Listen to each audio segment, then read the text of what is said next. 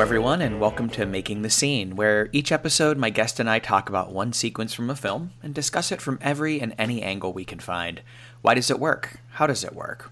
Great film is alchemy, the result of an interaction between writing, performance, light, sound, sets, and editing.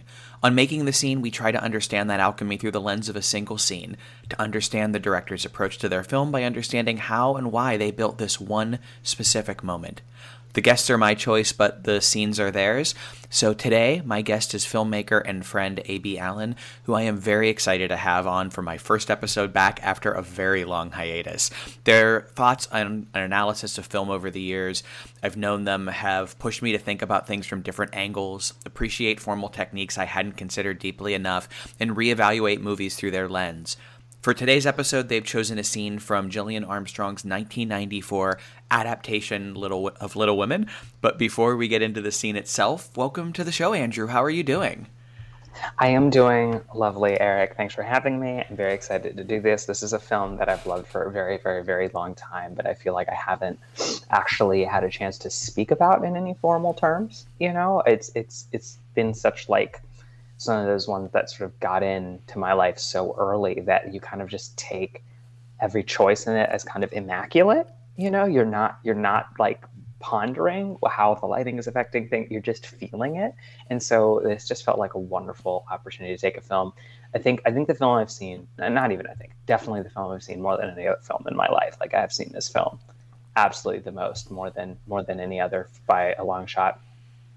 Um, and actually, you know, apply my knowledge as you know a film lover, filmmaker, and so on and so forth to to this to this film that that feels so fundamental to me, and and it's, it's I'm excited. I'm excited. It's it's great. This is I, I can tell this film is really important to you because uh, both it was on your list of uh, Christmas films, I believe, this year yes. that you put together for Instagram, and then when I was doing some work of my own, I think you have four separate Letterboxd reviews of this movie um, over the years that you've done. well, yeah, yeah, definitely, because it's it's uh it's one that my family watches literally every year around Christmas. So like every single time, and I will log it every single time. That's not gonna it's not going to stop. And watching watching it this past year, I think part of the reasons it was like so so in my brain this year was that um, my family and I um, watched the more recent 4K restoration of it, but we watched it on my parents' TV. And now this may come as a surprise to some people because of how much movie buff I am, but my parents have a better TV than me, and so they, that that uh, we were able to take advantage of the HDR in it. Uh, and the way the colors popped and the way the textures popped like we had never seen before. Like like my mom my mom she loves movies but she's not like a, a, technical movie buff. And so watching it throughout the movie she kept pointing out she was like i've never noticed that costume before like the way that costume is woven before. I've never noticed you know the way that the reds in the scene are like popping up like and afterwards like you know whenever i was trying to draw her into conversations about like standard definition versus high definition before she was always like you know i, I kind of see it but you know that's more your thing. But this time she was like that was tremendous. That was like a, a new movie basically. And that's how big of a leap it was and how you know how, how powerful it was to see it in this new lens. And so it's been on my brain the actual craft of it because i felt like i've, I've rediscovered it for the first time uh, this december. So you know I, i'm ready i'm ready to to to get into the the guts of it a bit that's beautiful. I, I'm. This is just for clear, Mike. My first time seeing the film was a result of this, which happens sometimes. And I, I had never seen this version of Little Women. I had seen Gerwig's um, version in, in the theaters, and have never read the book. So it was really interesting um, coming into this movie, since it, this is a, a, much more, and we'll talk about this in various ways. I think a classical and straightforward take on the material. Mm-hmm. And so, having not had any any um, connection to the original source, all I had seen is kind of the more meta deconstructionist approach of the 2019 attempt. So it was really interesting coming back in. And I will say, everything you just described makes me really feel bad that I ha- I watched this on Amazon like Prime streaming because what you're describing of the 4K thing, I was so blown away from the first moment of this movie visually that I I could just reading you talk about the the 4K version had me like upset I wasn't seeing it in that because I can tell this yeah. is a movie that would pop that way. So, um, well, they actually, I think they have that transfer on Amazon Prime, but you have to go down to the 4K version of it. It's like a couple sections below the regular version. Like you have to find it, which is dumb because we rented it. We spent money to rent it, and then I went to Amazon Prime later. I was like, there it is. That's that's the one. That's I think that's the one. But you have to find the 4K, the 4K copy on Amazon Prime. But it is there. It is there. It's delightful though. Well, that's I'm gonna probably rewatch this at some point soon um, with my partner um, because yeah. um, sh- uh, she's a book reader and uh, um, has seen the Gerwig version, but not this. And I'm, I'm definitely gonna reapproach, and I'll just use that as my excuse to watch the 4K version. So love it, perfect, um, perfect, perfect. So yeah, the, let's talk a little about the scene. So um, why don't you tell me which specific scene from Little Women you chose to talk about today? So I've chosen probably the hardest scene to talk about in Little Women. Um, I chose Beth's death scene, which occur- occurs near the end of the film, um, and it's a big it's a big moment in every adaptation of Little Women. Every adaptation, it's like a big hinge point for the characters, and the way this film handles it is very, very, very different than how the 2019 version handles it. But I picked this scene partially because it has such emotional sway on me. Like I'd never watched it and not felt it. Not once in my life have I gotten through that scene and not felt that particular scene. And I'm, I'm, I'm, choosing, it's sort of, I'm, I'm kind of doing a three for a bit here because I chose the scene directly before her death scene, I chose her death scene, and then the scene directly after it, which are all sort of in my brain part and parcel with one another. They're all the same general beat, if you will. Um, and it, because it's something that I've always felt, I think, I think I felt it more probably than any other movie scene in the history of cinema.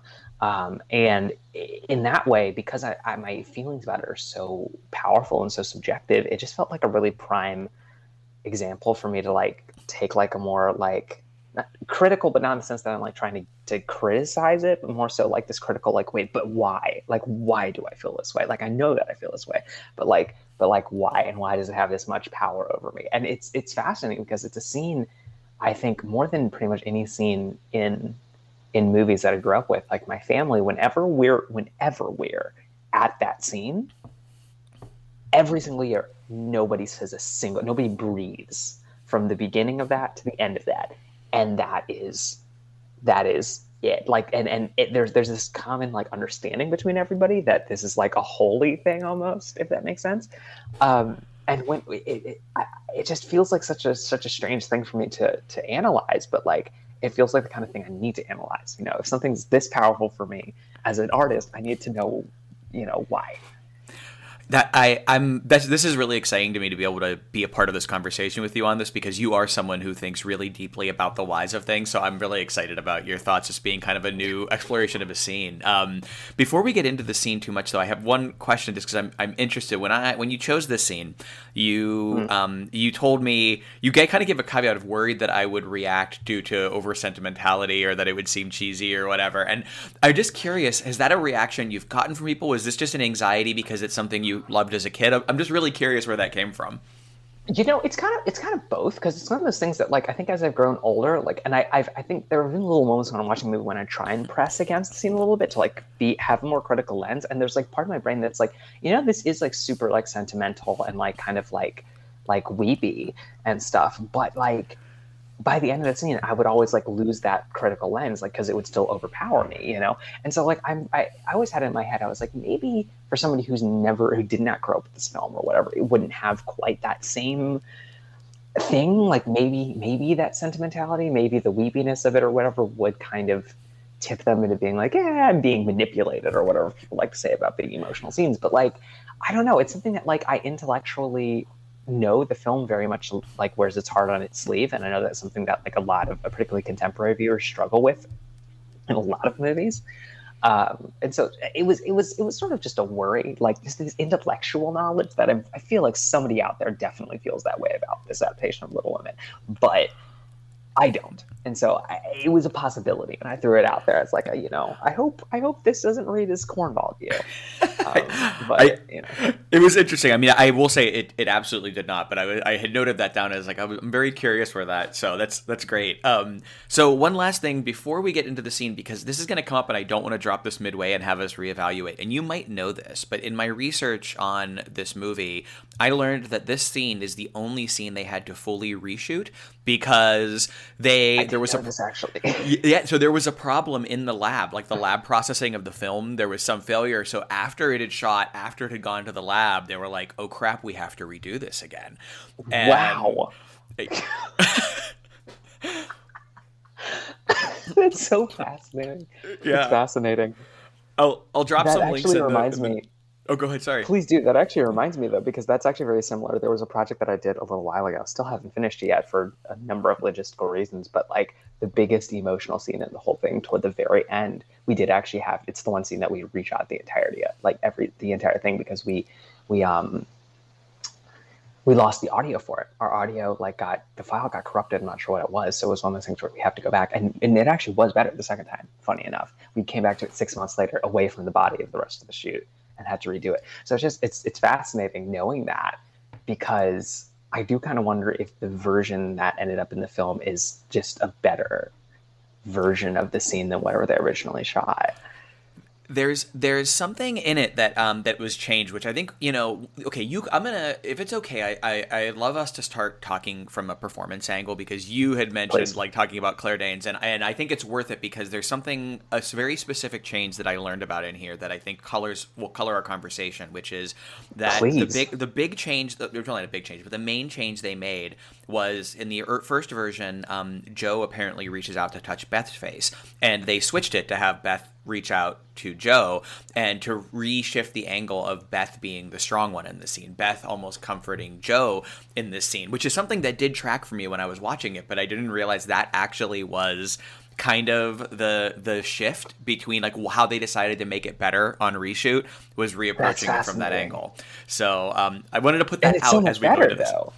Like, it is. It's so intrinsic to my read of the scene. That's why it why it works because like there's almost this um well, it's interesting because because it's actually and, and and jumping back to to the scene directly before it, it's actually such a hinge moment in the movie because it is it is it, you feel it in your gut before it's about to happen. You know what's going to happen because Jo comes back and she you know she runs into her she runs into Meg her sister outside and she goes inside and her mother is by bed Beth's um, bedside and her mother comes over to Jo and it's the first time in the entire film that you really see you know Marmee like fall apart. Like, and that's when you know that it's bad. That's when you know it's really bad. And pretty much everybody in the film hits their most fragile moment at the exact same time. So going into that scene, having seen, you know, Susan Sarandon's performance is tremendous, I think, in the film.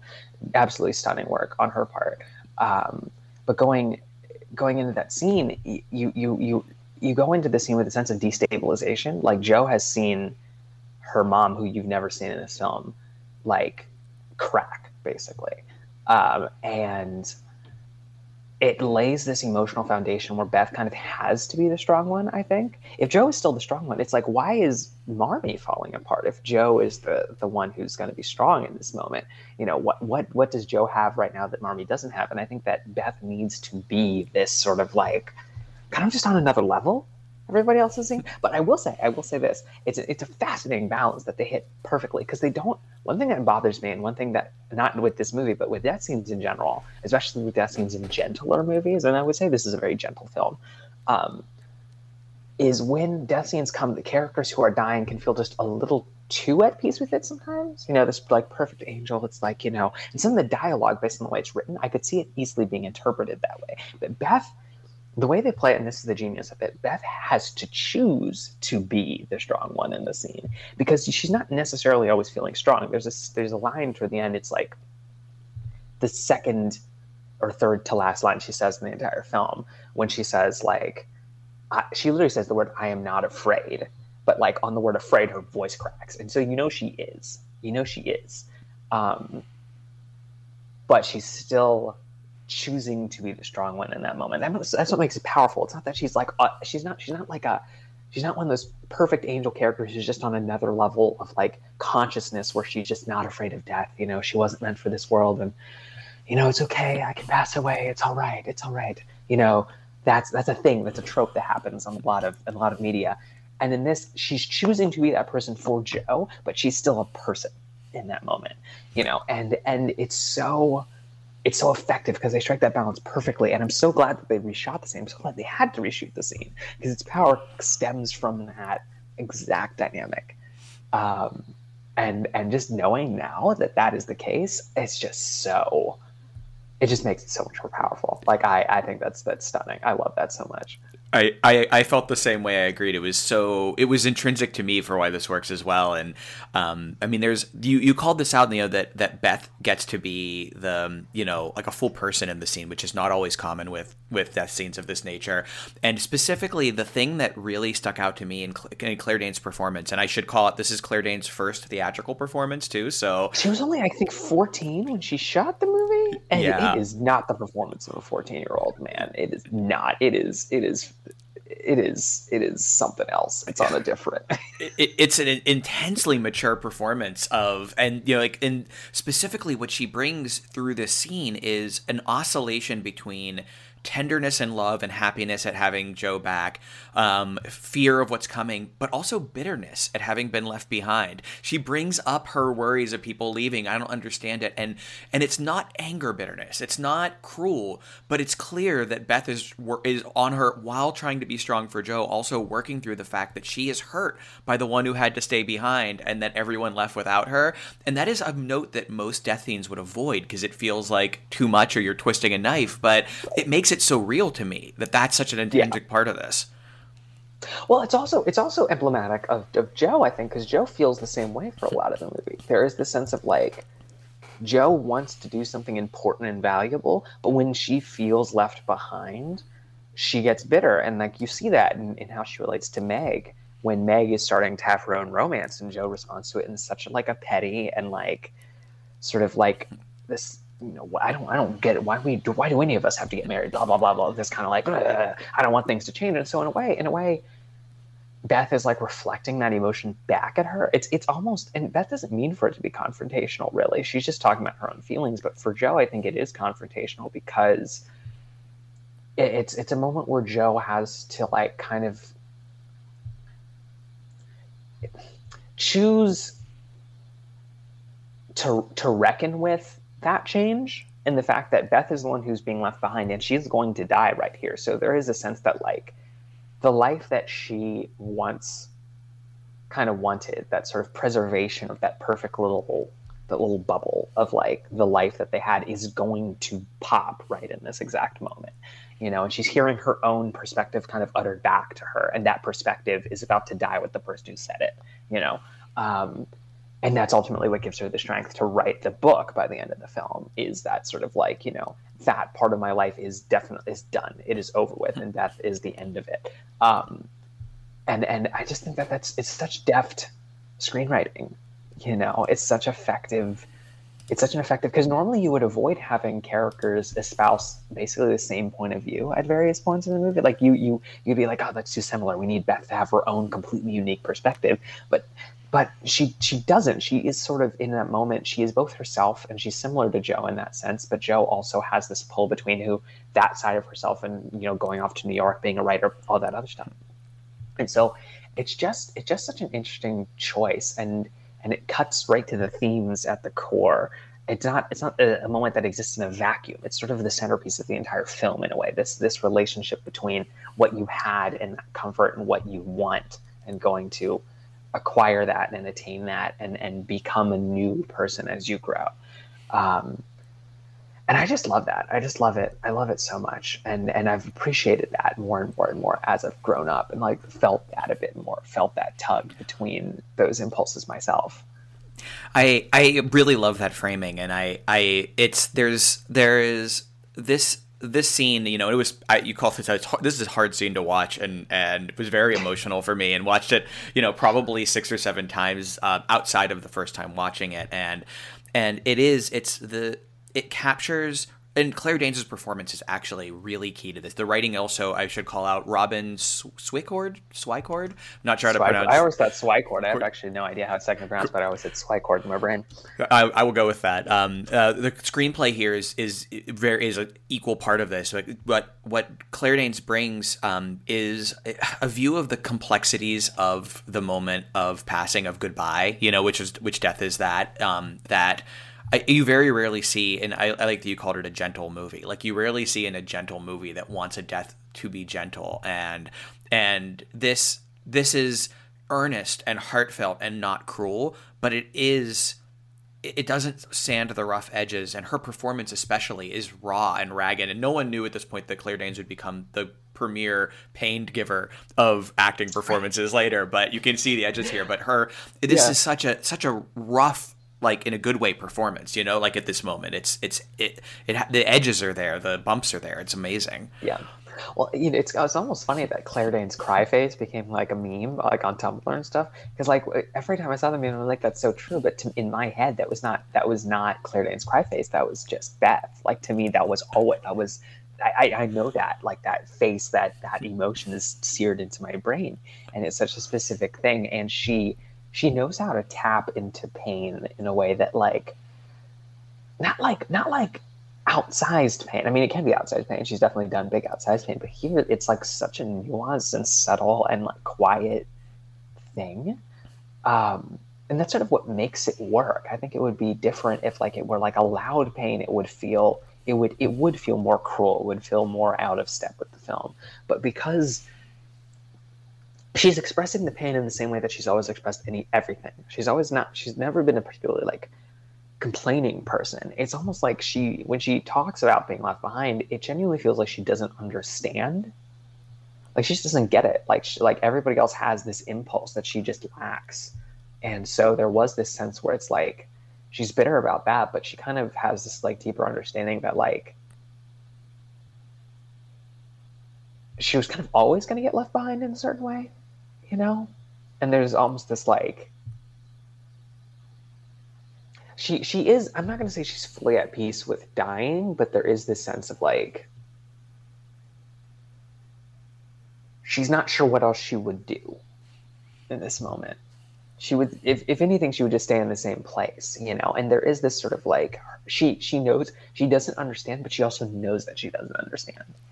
You know it's not like this belligerent why can't you just be like me? It's this like I don't understand, and that makes me upset. And I feel I'm upset that like you all have this feeling that I don't, but um, I still accept and like love you people for who you are. Um, yeah, I don't know. It's just it's just so it's so layered. There's there's an interesting lens you you kind of bring to this that that ties back to something earlier in the scene that I hadn't thought of, which is um, the, when when Jo arrives and she's talking to Marmee. Um, Marmee says, um, like, basically, we we th- we think she was waiting for you. You know that she was, yeah. that, and and there's an aspect of this of their conversation that there's one part of of Beth not understanding one part of sort of the emotional her own emotional journey through her her passing that is that Jo represents which is the like chasing something else that has something else that she didn't have and there are, there's almost a way there's a part of this that feels like Beth um, this is Beth, the only person Beth can talk to about this specific part of her her mm. emotional journey, and that's maybe the part of the what she was waiting for, not just seeing Jo, but yeah. this is it. This is the person she can have this yeah. specific conversation with. And you know, it's it's such a specific thing because she's not waiting for like Amy. It's not that she doesn't love Amy, but she's not waiting for Amy because there's this sense that like it's not that she's just waiting for her entire family to get back so that she can say goodbye to everybody. It's like she has like a final moment of connection, a specific one right in this moment that she needs to have with somebody. And so she's waiting specifically for Jo because Jo is the only other, because like Meg wants to go off and be married. She doesn't want to, Meg doesn't want to be a child forever, you know? And, and Amy does want to go off and she wants to live a lavish, exciting life in Europe or whatever it is. And there's, there's a sense that like Jo and this is coming back to, yeah, what I was saying before was Jo is the one other person in the film who has echoed that same perspective that Beth shares. And so it, it makes sense. And it's just the awareness of character there. This goes back to I haven't read the original Louisa May Alcott novel in a long time, but I assume a lot of this is in there.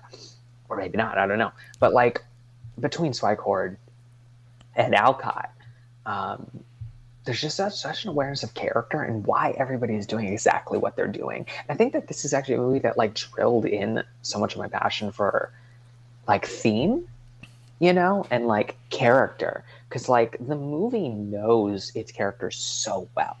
you know and every single choice they make is never random it never feels like anybody's contorting for the sake of a plot it's like every single thing is like built out of this really intimate understanding of why every person would do precisely what they're doing in this moment um, which is why i think that movies that like mo- movie sequels where the character like is like repeating an arc that they literally learned in the last movie or just stuff like that always bugs me because I'm like, do you do you care about this really? Because like I'm I this being such a foundational movie for me, I just don't understand why you ever wouldn't, you know, um, and and you know sometimes I, I don't know, and and I guess sometimes people just care more about hitting certain beats that they had in their head and less so about like where the people are coming from. And and Little Women is such a stellar example of knowing where and why your characters are coming from. And that's all those layers. No matter how dig you deep, dig you deep, deep you dig.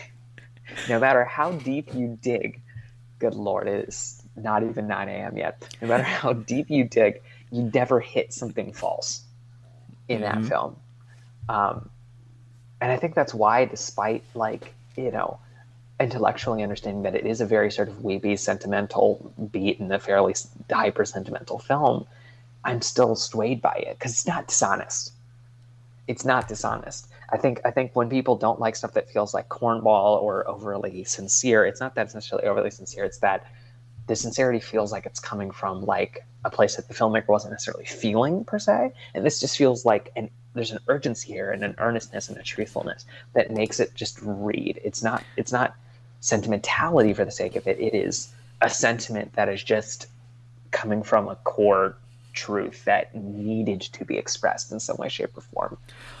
I, I agree so much. It, it, it, can feel calculated, and there's nothing calculated here. It's honest. There um, there's a quote I was um, uh, from an interview with with Gillian Armstrong that they actually asked her how did they keep the scene from being maudlin or manipulative, and her answer was from the beginning. I said this is about the book. I'm making the book for this era. I'm sure it's uh, been the same principle for Greta. Sometimes American films overdo the music, so you've got to be very, very careful not to say to an audience, "This is sad, this is sad," so you will cry. That will just pour people out of it.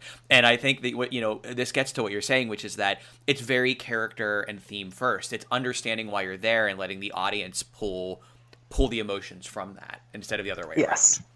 yes, and and I'm, I'm very glad you brought up the music. I'm very glad you brought up the music because let's just get into the technical stuff, like the screenwriting. Like, okay, screen script is brilliant. Let's get into the technical stuff because this is the first time I was able to fully like watch and process what is happening on a visual level, and that's so brilliant. So one thing that characterizes there's so much happening on a visual level in the sequence. It's all very subtly done. It's all very quiet. None of it's drawing any attention to itself, but it's all there. There's something that's happening in the way that they shoot, specifically the way they light this scene.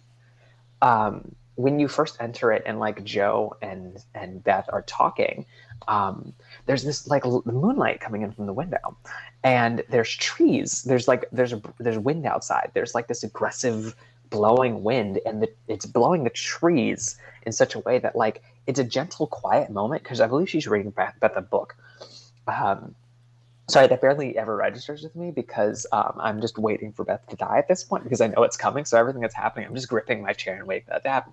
Uh, but there, she's like, it's a gentle moment, very similar to a lot of gentle moments they've had prior in the film. You know, just you know, two sisters sitting there, one's reading the other a book. They're you know, having a nice time. But there's this white light, white moonlight coming in from the window, and the branches in front of it are casting these shadows that are like moving in this really aggressive way that sort of it it sort of betrays what's happening underneath the moment you know it and it's it's it's it's it's representative of jo's headspace specifically in that moment i think. They're replicating something that's very normal to them but the the movie previously would light similar scenes in a very you know static fashion. There would be a warm candlelight or a nice sunlight just coming in through a window. But here beneath that gentleness there is this turmoil. There's this energy that's constantly like flicking across the, the light bed sheets. Like you just see this movement. There's a restlessness in the scene. And it's almost like this agitation preparing for what's about to happen. And it's it's it's the first time i could be wrong. I don't think i'm wrong. It's the first time in the movie where that type of lighting ever happens. The only time in the movie where that type of lighting ever happens. You never see anything like that throughout the film. That is the one moment. Never is is light moving in such an aggressive and sort of like strangely almost hostile fashion and, and it, it changes the the essence of how you feel about what you're seeing so what's interesting, that was my take when I watched it too, is it was the only time. I went back and there's literally one, only one other time, because I'm like right with you on this. And I was going back to actually look at this because I remember the first time I saw it, exactly what you're talking caught my eye. This is such a warmly lit movie. Its interior spaces are candles and lanterns. And, you know, it's like the natural cool light is only when they're outside generally. Yeah. And this is there's only a candle in the background, a little bit of warm light, but the rest is yeah. this. Going back, there's one other scene that replicates this moonlight uh, tree thing, and it's right after uh, Jo has cut her hair and she's crying, and Beth is comforting her. It's night, and it's almost the inverse of the scene. It's like a, a, precursor of it that they're together, and Beth is being the strong one for Jo in that scene over her over her crying over her hair getting cut. And I was like, yeah. it's it's as as as moved as I was by seeing the lighting be different in that scene and thinking it was going back. It's like the intentionality of that is just amazing to me. That is so good. That is so good. And like, yeah, because like it's it's funny because I actually did. I re- went back and re- rewatched that scene, the this the the comforting of the hair scene, um, but I actually went back to think about the music. I didn't go back to, to think about the um, to think about the the the moonlight. But it is it is there, and and and like drawing that. Now that you say it, like I see it, and like drawing the parallel between those moments. It's just such like the the precision you know like i think that a lot of times when people think about like costume sort of drama stuff from like that period like the 90s there's it tends to be more in the vein of that sort of bbc style where it's it's a, the camera's a little more passive like and the way it's lit is kind of passive but like and so i think i think that doesn't encourage people to to to, to view this film specifically through that kind of formal lens but it's there. It's absolutely there and and it makes the scene so much more powerful. So so you get you get that uh, on the way into the scene, that echo of that scene before, and I think you feel that connection because it's it's also one of the only scenes that Jo and Beth have ever shared together prior to this point. Like a lot of time, they're always with one of their at least one of their other two sisters. Hmm. So that's they're two paralleling moments, but um, then one thing that really struck me this time, and like I always felt it and I always noticed it, but I didn't realize how purposeful it was until I saw this this time prepping for this was um, on Beth's close up. Um, the left side of the frame behind her, right, is black. There is no light coming through at all. And it's actually not characteristic of how the film shot whatsoever. Normally, there's like some backlight there's something to fill out to show that the character surrounded is always surrounded by warmth, whether it be sunlight or candlelight. There's always this sense of like, oh, I'm I'm home, and the home is represented by the candles. The the comfort of home is represented by those warm lights, and and Beth is being hit by the warm light from the front, but behind her is nothing. There's a void now, um, and at first it's like, oh, okay, so they shot that in a way that like is meant to feel. I think earlier on in my life I would just interpret it as dramatic lighting, right? Just dramatic lighting to make the scene feel more dramatic. Um, but one thing that I noticed that directly after she dies and Jo goes back, and it's the same close up, the same close up where she goes and she touches Beth's face, and it's like a it, it's a gentle moment. There's light behind her again. Like the, oh. the light has reappeared, so it's only for like the moments leading up to her death. It's like there's like this void that's coming to get her, and when she's gone, the void disappears because it, it took her already you know um and that is just so good. That is just tremendous filmmaking. Um to have this one specific shot like literally there's no other shot in the film that that bears that kind of language. I know that because i've seen this so many times. And that is such like a profound and stark choice. Um and it's so it's so it, it, it has this almost like kind of almost supernatural implication to it. Like there's this thing that's like creeping up on her and she's she's staying in the light of the lamp shining at her, at her face from the right um, just long enough to talk to Jo. but um, once that thing has her it's gone. Like it's almost like the darkness is a thing. It's like a presence almost in the room. And once it's taken what it what it it came to get it disappears. The room that that half of the room is suddenly bright again. Um, and it's not something that you're acutely aware of when you're watching the scene, but it's like totally there. And it's such a key element about what makes that moment feel so, you know, I, I sort of said before when I watch it with my family, nobody talks. And it's like there's like a holiness to the moment, you know? And I think that that's that lighting is such a key component of like why, you know? That that's a really good point, and it's interesting because it's paralleled um, by the use of the score. I think in that the score is there when oh when Jo God. arrives, and and then it re- doesn't reappear until Jo goes to the window, and everything in the middle there is no score. It's a void, and it's empty of the music, which is a, a very strong component of the warmth of the family and throughout the entire movie. But it's gone during that entire conversation. It's just the two of them. Yeah, yeah, and you know it's it's fascinating because I I God this is this score Thomas Newman's score is one of my favorite scores of of all time. Like I adore it to absolute death, and its absence makes the scene feel so specific within the landscape of it. Um, and bringing and, and it's almost it's not that they don't use music because they do. It's like the moment it's literally if Beth dies off camera is one of the other brilliant little moments. Like Jo goes to close the window. It, it, again, it's almost like the supernatural moment where it's like a the sense of like the wind howling outside. She's like, it, you feel almost, and this is something that this is something my parents, I think my mom brought up when we were younger watching the movie. Um, this this almost like angel of death moment where it's like she goes to the window to try and like shut it out almost. Like you hear this wind there's like this aggression outside and you see you see those branches that i talked about before dancing across jo's face. And she's like trying to shut out this thing that's coming to get beth almost but it's already in the room you know? Like whatever it was it slipped through the window and it's been sitting behind beth the entire time. So by the time she she turns back around Beth is gone, and so is the the thing, if you will, and bringing the moment, the music back in at that moment, and it's the main theme of the film, but like reorchestrated in a much gentler piano. Um, it's just such an interesting choice to like wait to bring that back.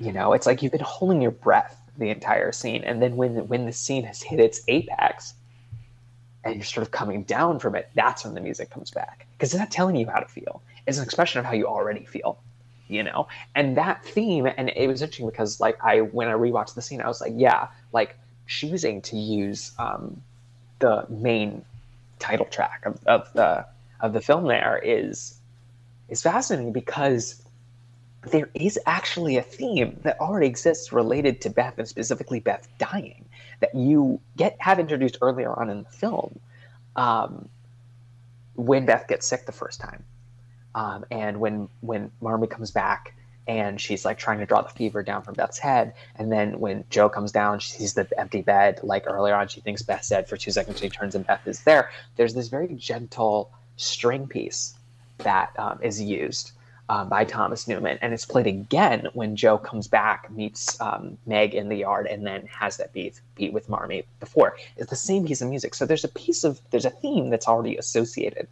with with Beth dying. But when she dies, you don't get that beat, that theme at all. It's actually gone. What you get is the main theme of Little Women, and that theme represents home at every moment throughout the film, or represents place, your your sense of place where you're supposed to be. Every time a character, Jo specifically, is wrestling with where she's supposed to be in the film, where she belongs, or she feels like she is where she belongs. It depends how it's orchestrated. But at the very beginning of the film, when you open, that's the theme you get. Uh, later on, um, when she goes to New York the first time, you get this triumphant version of her being like, "Aha, I found like my new place. Maybe this is where I belong. It's like this big, like stately version of the theme, um, and you get it at the very, very end uh, with the kiss and all that. Like it's layered throughout the film. Um, it's actually it's it's in the the scene when um when Beth comforts Jo about her hair as well. There's the sense of like either it's a theme that represents you being at home or finding a new place to maybe consider home, and that's what it always means. And choosing that to be the scene, like the music that plays right after Beth dies, it sort of lets you know it's like a herald of of this like oh you're not getting that that Beth dying theme because it's done. Like that ended. And now you're back at the home theme and a, a key element of what represented home for Jo is now is now gone. And so in other parts of the film where it's about being at home or finding a new home it's the one time in the film where that theme represents the loss of home um, and it's just it's just such a brilliant choice. It's just a, such a brilliant orchestration of that particular piece of music too, because it's just it's just piano. They play it once where it's just piano as Jo crawls into bed with Beth's body, um, and then it and then moving into the next scene, which we'll get, which we'll we should we can get to now. Um, you add in like this light choir, this like children's choir. Um, and it's totally different than any other time they ever play that piece of music in the film. But that mix of familiar with like a wildly different orchestration and tone is like so so so striking and it i think that was also a really formative element in how i understood movie scores i i can see it, it's it is it's an it's atypical without feeling um, aggressively unapproachable. Like it's not, you know, it's not the approach someone would take, but it, it again, it goes back to this coming from, I think, a feeling of heart, and it uses that music almost as the like the moment of realization as opposed to telling you how to feel as it's going like it comes in there's a there's a way this this scene feels to me that it's almost that you can tell it's people who know that time is running out that are trying to hold off time running out. You know, like they don't have that much time. They're talking, and so there's a, a sense of pause, like like that that this is going to come to an end, but all things are paused, and then it's almost life restarting now without Beth. Like when that realization, like she goes to the window, she shuts it, and then like you said, the lighting comes back. The things it is the world that it was, but Beth is gone now, and so that choice of all these things to kind of re-enter the film technically um, is is interesting. Instead of, I, I, feel like a lot of filmmakers would go the other direction and take the things yeah. away as a result of the death, and instead it's like this moment of pause is over. This moment of trying to grab onto each other is now not can't happen anymore, and it's life again now and someone's gone, yeah. but it's life again now.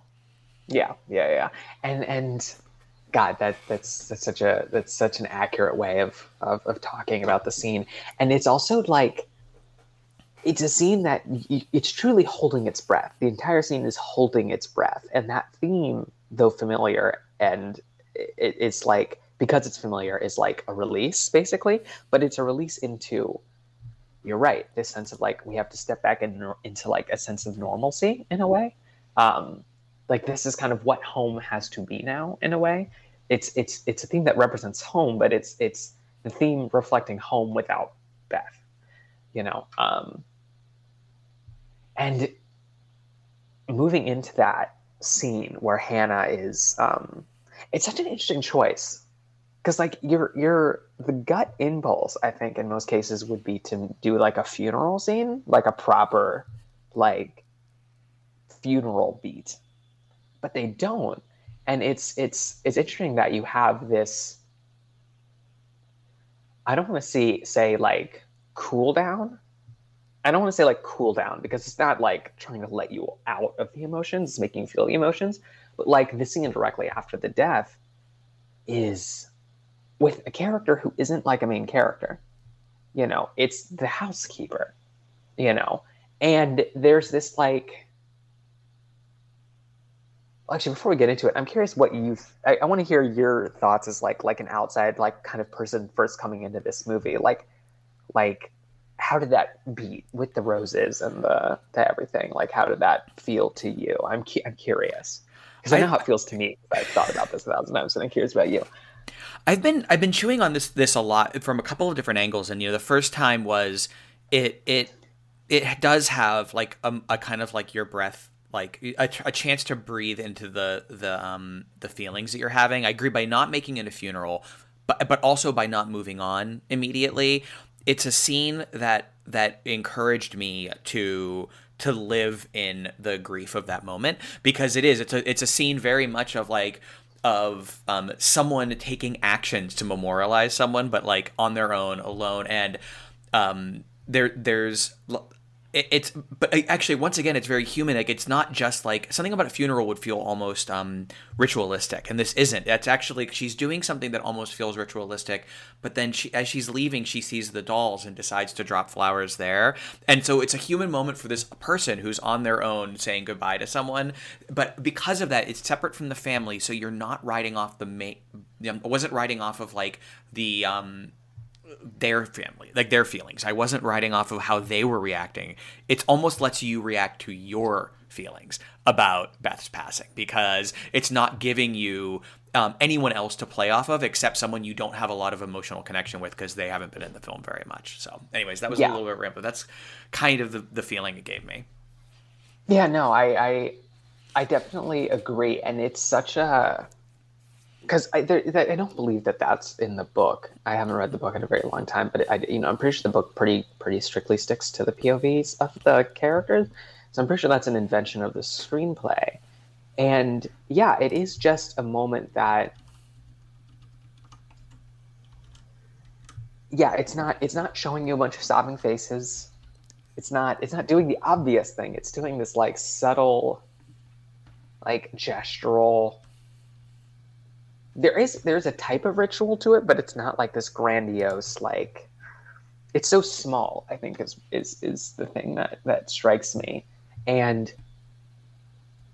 it's such a brilliant way to to exit that moment because if you jump straight from that Jo in bed with her to you know to the scene directly after, which is them all sitting in the living room in in black, you know, um, post or pre funeral. I'm not crystal on, on, whether they're about to leave or they just came back.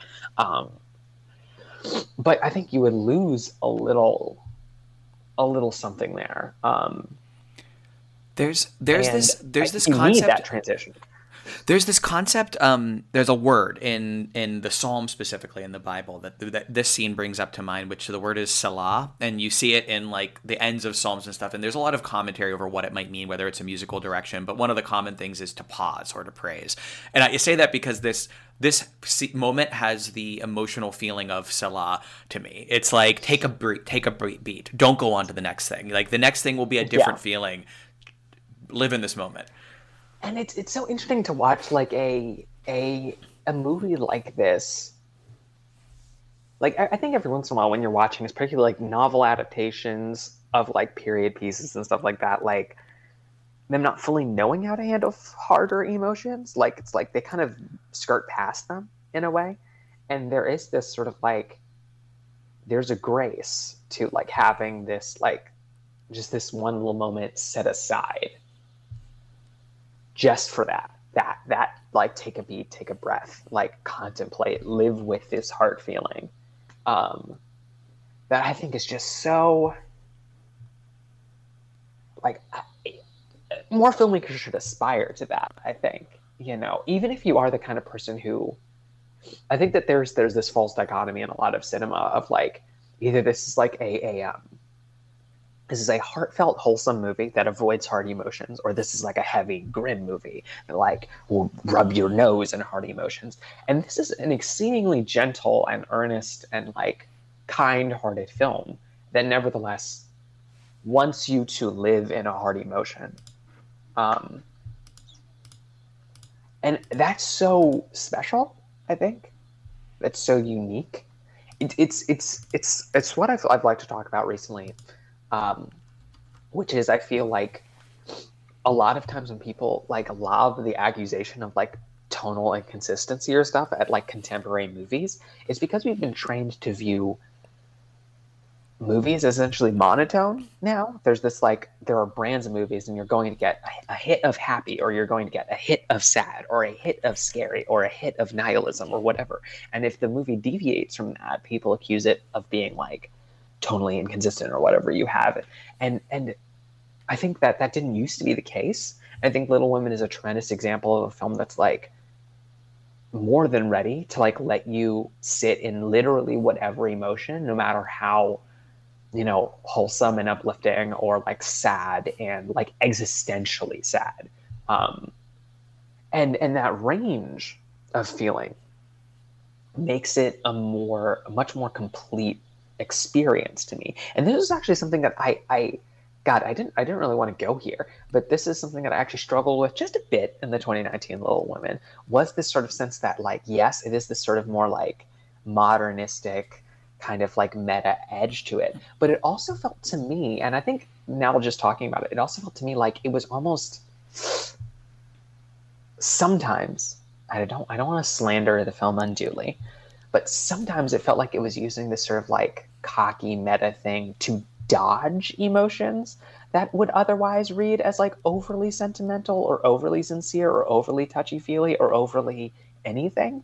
You know, it sort of it, it it it took that range and compacted it into something just a little more about strictly about the sort of wit of everything and the sort of you know a lot hyper emphasis on this sort of you know almost like fast paced like in a weird way almost Goonies esque like over chatting and stuff like that um, which is I'm not I'm not going to say it's like the wrong choice, but it, it is striking to me that the moments where um, the movie could really like make you sit with either emotions that are like ecstatically happy or like deeply deeply deeply hard it kind of i don't want to say it dodges them totally but it, it sort of bounces off them a little bit um, and and I think that that was one of the things that like having grown up on this version I struggled with, struggled to connect with in the newer version is because I these things and these moments and these characters meant so so so much to me, and my brain was trained for them to mean so so much to me that to watch this movie sort of be like oh you know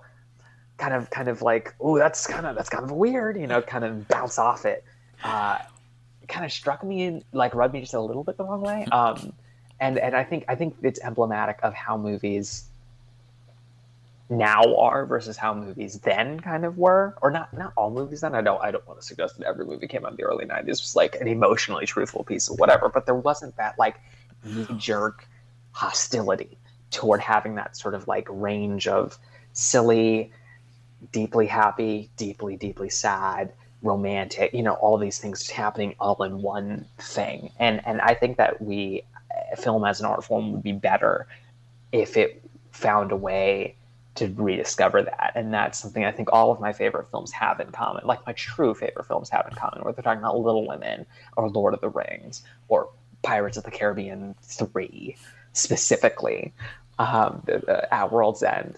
Um, or you know, I don't know, just any any litany of of of of films that I adore is that they will take you to really low. The Incredibles, another great example. The Incredibles, one of my favorite films of all time take you to really really low places and take you to really really high places and they're not afraid that that emotional range is going to alienate you as an audience member and i value that so so so so so much I, I'm I'm with you. I mean, I, I share a lot of what you're, you're, you're expressing here, like about you know the difference in approach and focus leading to you know when you know the analysis kind of overliving the emotion. You know, I think there's a lot of the new version that it's a valid a valid take, but it is very interested in understanding it as a work. Um, whereas this is very interested in understanding the characters as people um, through this work. It's just a very different interest, I think, in yeah.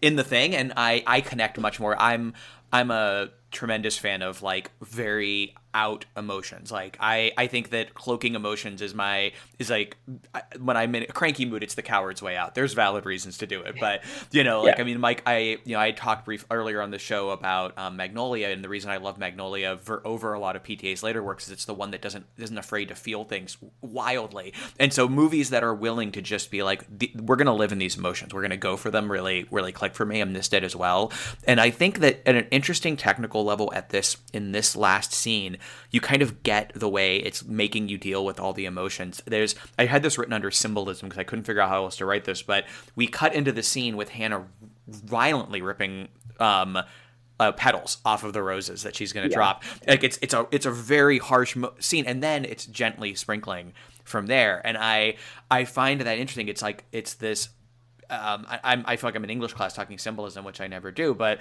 like in this way. But like it is like the like the the violence of the like the destroying of something really beautiful, and then this like like memorializing of it and like care for it and i just find that though it goes from right from one to the other it isn't like a gentle thing it's like this cut to these ripping and then hannah gently sprinkling. It's it's a very interesting choice to me.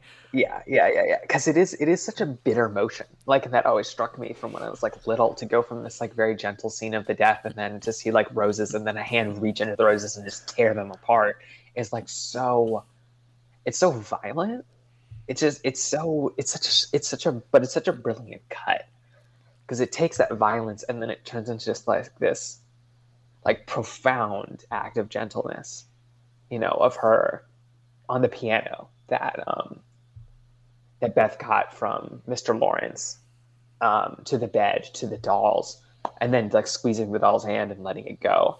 And it's it's it's emblematic of what has just happened emotionally that sort of like violent tearing from the stem into this gentle sort of like grace note of like letting go and memorializing but it's also emblematic of of i think the film's range of emotions you know of of literally exactly what we were just talking about that like in the span of like 10 seconds you see such an intense range of like physical expression. And that is the range that you get in the whole in the whole film. And that is just it's just so i guess sense sensitive filmmaking? It's just it's such it's such it's it's being so in tune. I think i think i think that what that is is is a, a film being aware itself of itself in a profound way but not a self-conscious way. A film understanding itself on such a deep level that it knows how to encapsulate th- its entirety in a way in the span of exactly f- like five seconds that you get toward the very end of the film. And that is that is just for me as an artist that's like aspirational beyond aspiration you know? Like that is just so that's like why we do any of this shit right? Like that's like the point. That's the point, you know. Um, and and in a way, I think I'm just I think I'm incredibly grateful that this was like such a foundational work for me as a person moving into being an artist because it it set a standard it set a certain metric for how art can be and how art ought to be that i feel like i am like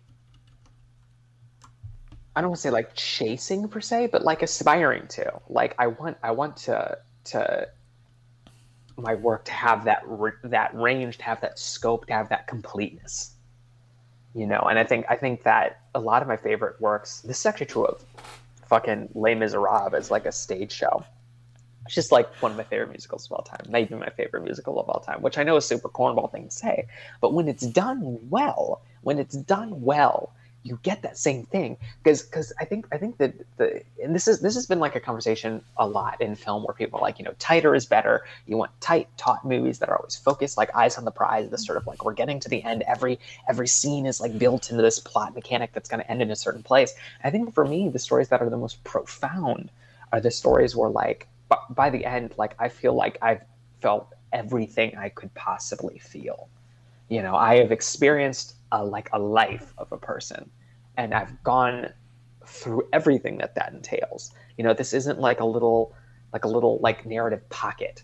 This isn't just like one little little feeling encapsulated over the span of like an hour and a half. This is like a full thing and you get that feeling at the end of Les Mis you get that feeling at the end of Little Women you get the feeling at the end of Lord of the Rings you get the feeling at the end of like so many different experiences that I hold dear and that sort of that that um, ambition to capture something that feels so complete where after you're it's done you don't want to just like leap on to the next thing. You just want to like sit in it and like go on a walk and like digest and like feel it. That is so like key to me and i think little women as a film on the whole does that tremendously and i think that that i think i don't think it would be that if you didn't have Beth's passing and if you didn't have it handled the way that it is in the film. I I agree totally. It's it's a it's a I'm I, I agree. I, I I really appreciate calling out that like completeness of emotion in movies, and this is one that really really goes for it. Um, th- so there's there's one other technical aspect of this scene that I really am looking forward to discussing with you because it's something you talk a lot about on Twitter and caring, and this is a thing a movie is extremely good at overall, and is subtly to me a part of why this scene works, which is the production design and set design. Um, mm. And there are intentional choices in this scene that stuck out to me that I'm curious for your thing is. So one is. Um, that the piano's there obviously. That's the obvious thing. It's been downstairs. They've moved it up. And when i started thinking about that piano what's going on in this in the look of her room it feels like a room that was her room and has been reconfigured to care for her so there's the piano has been moved up there's a comfy chair where you can see marmee's probably been sitting to visit with her and that chair has been replaced with the normal chair in the scene with Hannah. It's actually gone back to a normal bedroom, but in that moment, it is designed like a room that has been taken over for care. And that level of intentionality was very powerful to me. I'm just kind of curious for your thoughts on the set design in this. And I know, I don't know if you have any thoughts. I mean, yeah, I, I mean, I think I do, but it's it's one of those things where it's like it's almost subconscious. Like it's one of those things that like I've accepted for such a long time that like I barely think about. But like, yeah, like you know, on a directorial level, you don't, or on a level of production designer, you don't have to have to think in those terms. You know, you can get away with not, but all of those choices, all those subtle choices, like the the chair, the comfier chair being in there, and then going back to a different chair because, you know, Marmee's no longer sitting there, and you never see Marmie sitting there really. Like, well, you do actually in the scene directly beforehand. You do see her briefly, but it's not like a big moment. They could have used any chair. But the fact that they have a comfier chair and they switch it back, like that transition from the scene where she dies, and it's a very full room. It's like everything's been brought in there to like live with her.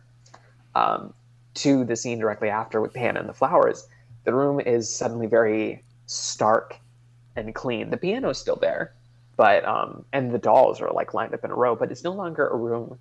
You get this gut sense that it's no longer a room that's being like lived in you know nobody's here anymore this this this space is doesn't it doesn't belong to anybody nobody inhabits this any longer um, and that is such like a uh,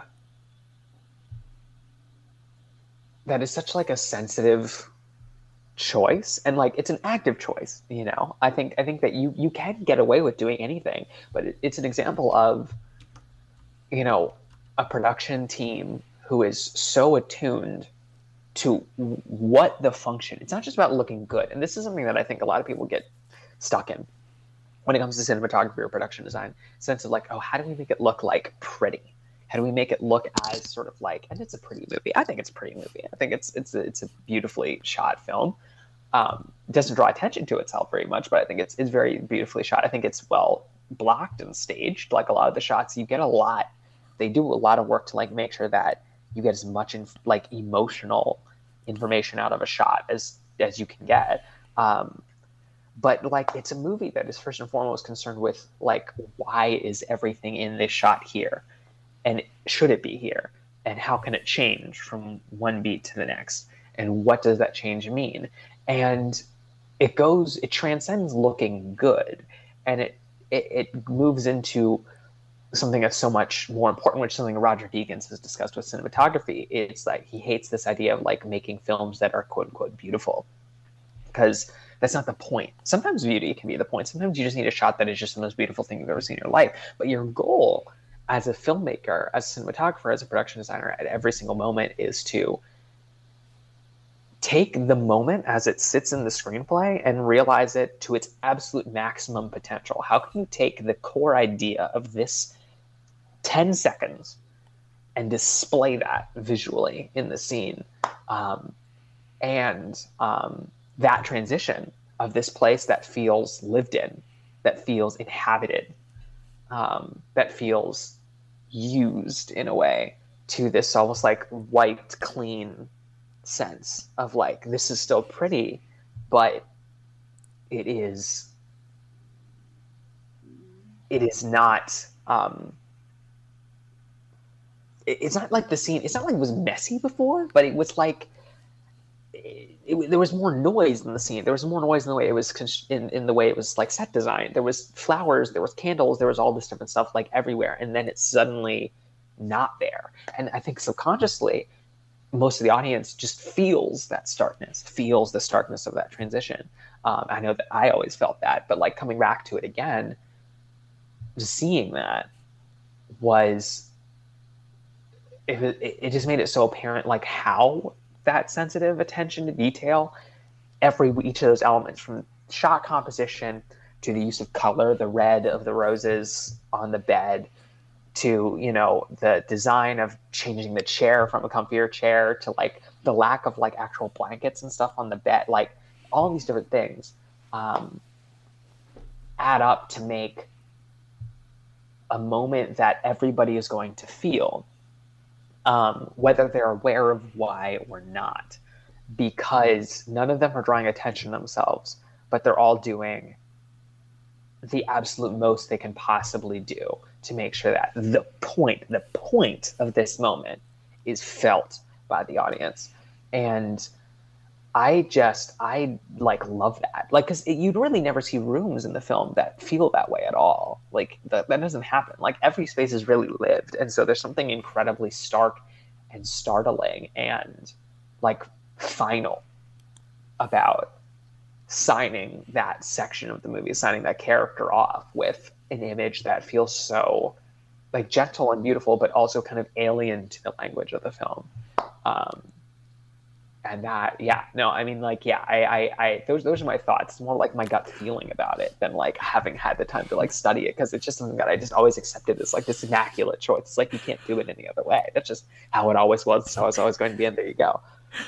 Totally. I well you you said something that that connects i think to something you talk about a lot that i've always really appreciated. Um, and i think the way that this scene works you know from design to everything bears this out that you talk a lot about you know it's not about what technology a director's using. It's not about cg versus practical. It's not about film versus digital. It's not about any of these things. It is about a filmmaker having a vision and building their production around that vision in a way that all the other creative forces on the on the team can make those choices with you. And I think this is a movie that exemplifies that. You know, the, I don't know if Gillian Armstrong specifically had an idea about that thing, but she clearly understood her movie in a way that her design team, the set designers, the production designers could bring that to it because that's their job on the set. And so the this, this is clearly a movie with a deep understood intentionality behind its production and it expresses itself through these details that it could have been hers, it could have been a member of the team that brought it. It doesn't matter because everyone was focused. I, I just think this is a yeah. great example of the thing you're talking about there.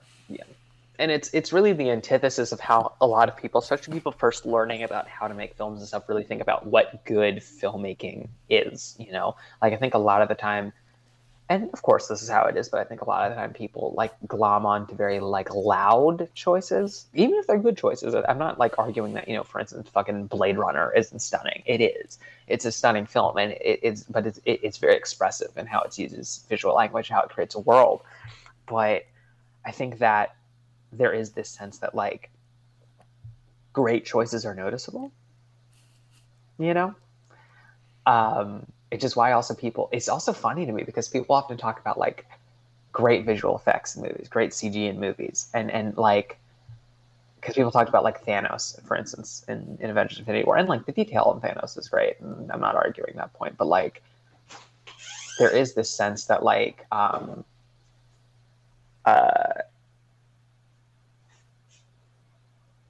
this when you're looking at it you're aware of it's, it's an effect in a way you're like you're you're like oh wow look at the detail on this CG effect whereas I feel like a lot of the more quiet digital effects work in the world is like more impressive and like more conducive to storytelling than like the loudest stuff. You look at how they use digital effects in the shape of water to make that character expressive. Like people talk about the makeup work and the creature, you know, building and stuff like that, but like a lot of the time when when that creature is expressing any real emotion its face is completely digital like completely digital and nobody thinks of it as digital right because it is it is the rest of the body is a practical thing for the most part and they're just do, redoing the entire face to make it express a feeling. And it isn't like this whole moment where it's like, ah, yes, a visual effect shot. It's just in there, and it's serving that moment and that the intention of that moment and the story so perfectly and organically that you would never think twice about it. And I think Little Women, I've called it a masterpiece for a really long time. I think it is.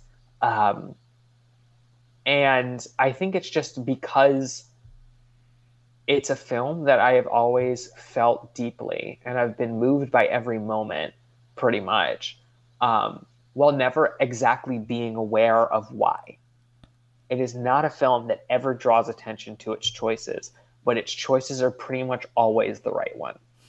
Um, and that is just such an impressive feat to have that humility toward your story as an artist that you're not making it about like how can i execute this in the most impressive fashion? It's how can i literally serve this story? Like how do i this story is already i believe in this story wholeheartedly. I believe in its power. I believe in its meaning how do i as an artist just come in and realize that in a way that reveals the truth of it at the core of it and is not about me scrambling to make my authenticity as like an artiste known at every moment? And and that is just a really unique thing. That's a really special thing. And it's not something you get all the time.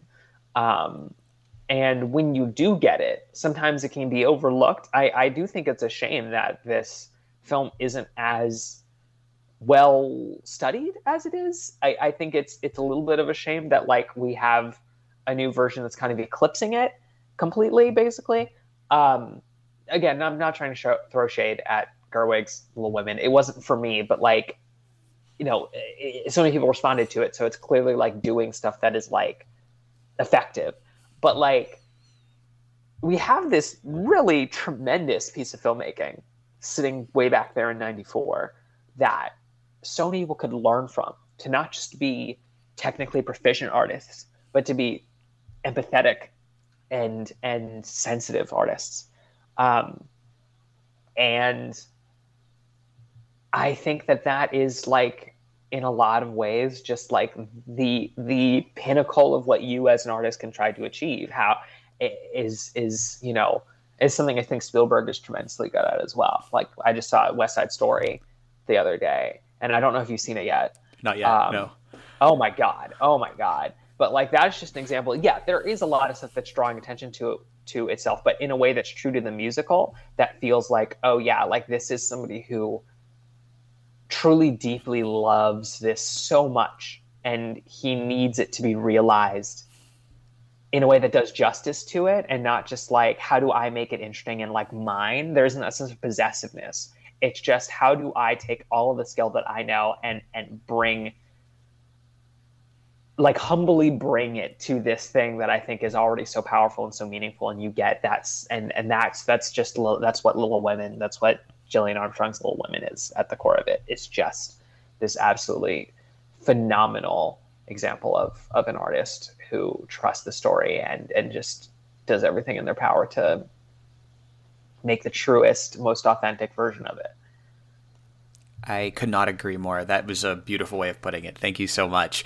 Um, be before we wrap up on this, is there anything on this scene that we didn't get that I didn't prompt us to discuss that you were hoping to get into? Um, I don't, I don't know. I feel like we covered a lot. I feel like we covered a lot of it. I, I I'm, I'm pretty because like my main, my main thoughts were like like the things that leapt out to me were lighting and music first and foremost. So we did we, we touched on both those things. Um, I, I I mean I think the one thing that we didn't we didn't discuss at, uh, really at all um, was Winona Ryder's performance, which I also thought was delightful. Delightful is not the right word. It's it's really touching and it's very sweet, and she she always gives a very sensitive and and in tuned performance in this film, um, and she manages to she manages to bring a lot of feeling to the scene and never steal it from Danes. Like this is really Danes' moment. This is this is Claire Danes is the anchor of the scene, and um, Ryder models herself, models her performance in such a way that she can bring every ounce of emotional truth to it that she would feel in this moment of like profound heartbreak. But it's never at the expense of the of the person opposite her who's giving a quieter performance. And I think that that's a skill. That's a tricky thing to do. It's a tricky thing to do to not just like overpower she doesn't she manages to have a very strong performance without trying to be the authority of the scene and make the scene like about her. Um, and i think that, that that's true for her throughout the entire film. She is our lead but she blends into that ensemble so organically that you never get this sense of like ego. Um, and i think that that scene is like a is beautifully emblematic of why she's perfect for that role and why she does such a great job with the film in general. Thank you for calling out Winona Ryder's performance. I agree. Her she she has to go through a lot of very brief but quiet and important emotions, from trying to cheer Beth up to um, her reaction to being called a, a great writer, and then and then there's this this um, this complexity to her, her facial performancing performance when she gets up to close the window that um, she's like torn between staying with Jo and also looking like she maybe needs to escape for a moment, and that's why she's kind of shutting the window, like just breaking away. And it's it's very quiet. It's a very like small thing, but um, I agree. I, th- I thank you for calling her out because she does phenomenal work in this. You know, there's something, and, and not, not not to go too long on this, but but um, there is there is something I I always felt this way from when I was little. There's almost this like um and this is me this is me i don't even think this is necessarily intention but going back to this is because sometimes how you feel about the scene is more what matters than um than what was literally like intended. But going back to that metaphor of like the darkness in the room the way that i view it, it when she looks out the window it feels like she almost saw something. And she's staring in such a way that she, her eyes don't like drift everywhere. She's like staring at something. And and to me symbolically it almost feels like this thing that came to take Beth came in through the window and is in the scene with them the entire time. And she, when she goes, the wind is blowing. When she goes to turn back to the window, she shuts it. It's almost like the thing slipped out of the window right before she did. And she's like watching it leave. When she turns back around, Beth is like gone. And there's like, and so there is this like, it adds this almost like spiritual element to this moment that feels so. um There's never any di- lines in the dialogue that allude to this you know, it's not like they phrase it that way, but the visual language feels that way. Um, there's this almost just this like little visual story that's happening there, at least how I feel about it.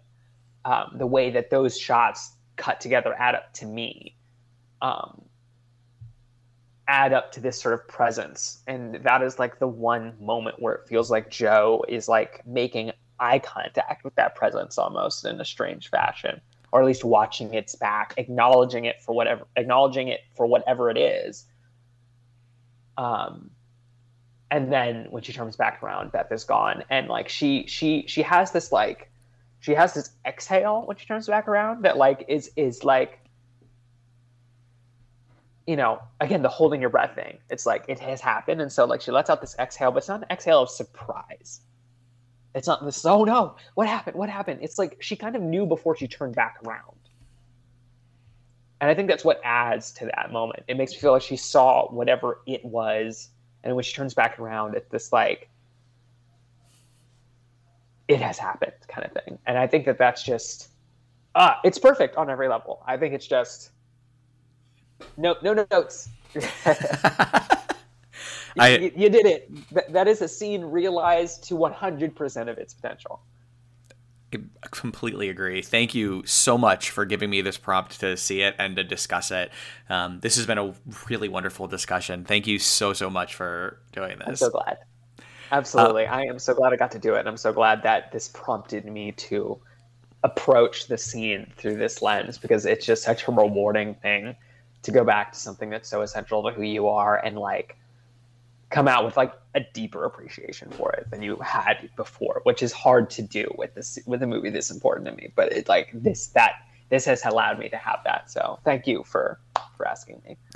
Wonderful, wonderful. It's been my pleasure. Um, and I know that you know people can find you on Twitter at a underscore b underscore Allen. Um, Correct. It, fantastic um, thoughts on film. One of the, uh, in my opinion, best um, film analysis accounts you're going to find on Twitter. I would strongly Thank advise you, so you, to go see that. Um, I don't know if there's any other work you would like to call out or anything else you'd like to direct listeners to.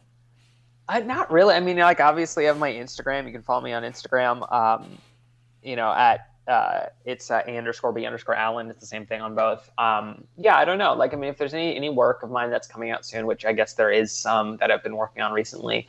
Um, you know, just you can follow me on there, and anything that I'm doing, you'll see pop up. But like most of what I I think the interesting thing to do following my accounts is I like talking about movies, and more than just like talking at people about movies. I like talking with people about movies. My favorite thing, you know, recently on my Instagram, I've been doing a lot more like film analysis stuff in terms of like the technicals and on Instagram a lot less a lot fewer actual film people follow me. It's more people who aren't as much like technicians or like in film as an art form, but who's nevertheless like movies. And so having people reach out and be like, hey, like I appreciate this and like I feel like I'm learning stuff, but also like bringing their own observations has always been really interesting to me. And and like people talking about how something I talked about in this one movie came up in a different movie and they're excited to talk about it. Like that's the thing I like most is like talking about it not just to tell people stuff, but like to spark that kind of thoughtfulness and how everybody engages with art so that we can talk about it and like I and and sort of like just love film as an art. I think that that's so special. Um, so yeah, follow me and and let's let's get chatting. I strongly encourage you all to do that. And um, thank you again for joining us um, today. Um, it's been a real pleasure. Um, this has been Making the Scene's um, second season premiere. So thank you for being a part of it. And um, I will see you on the next scene. Thank you very much.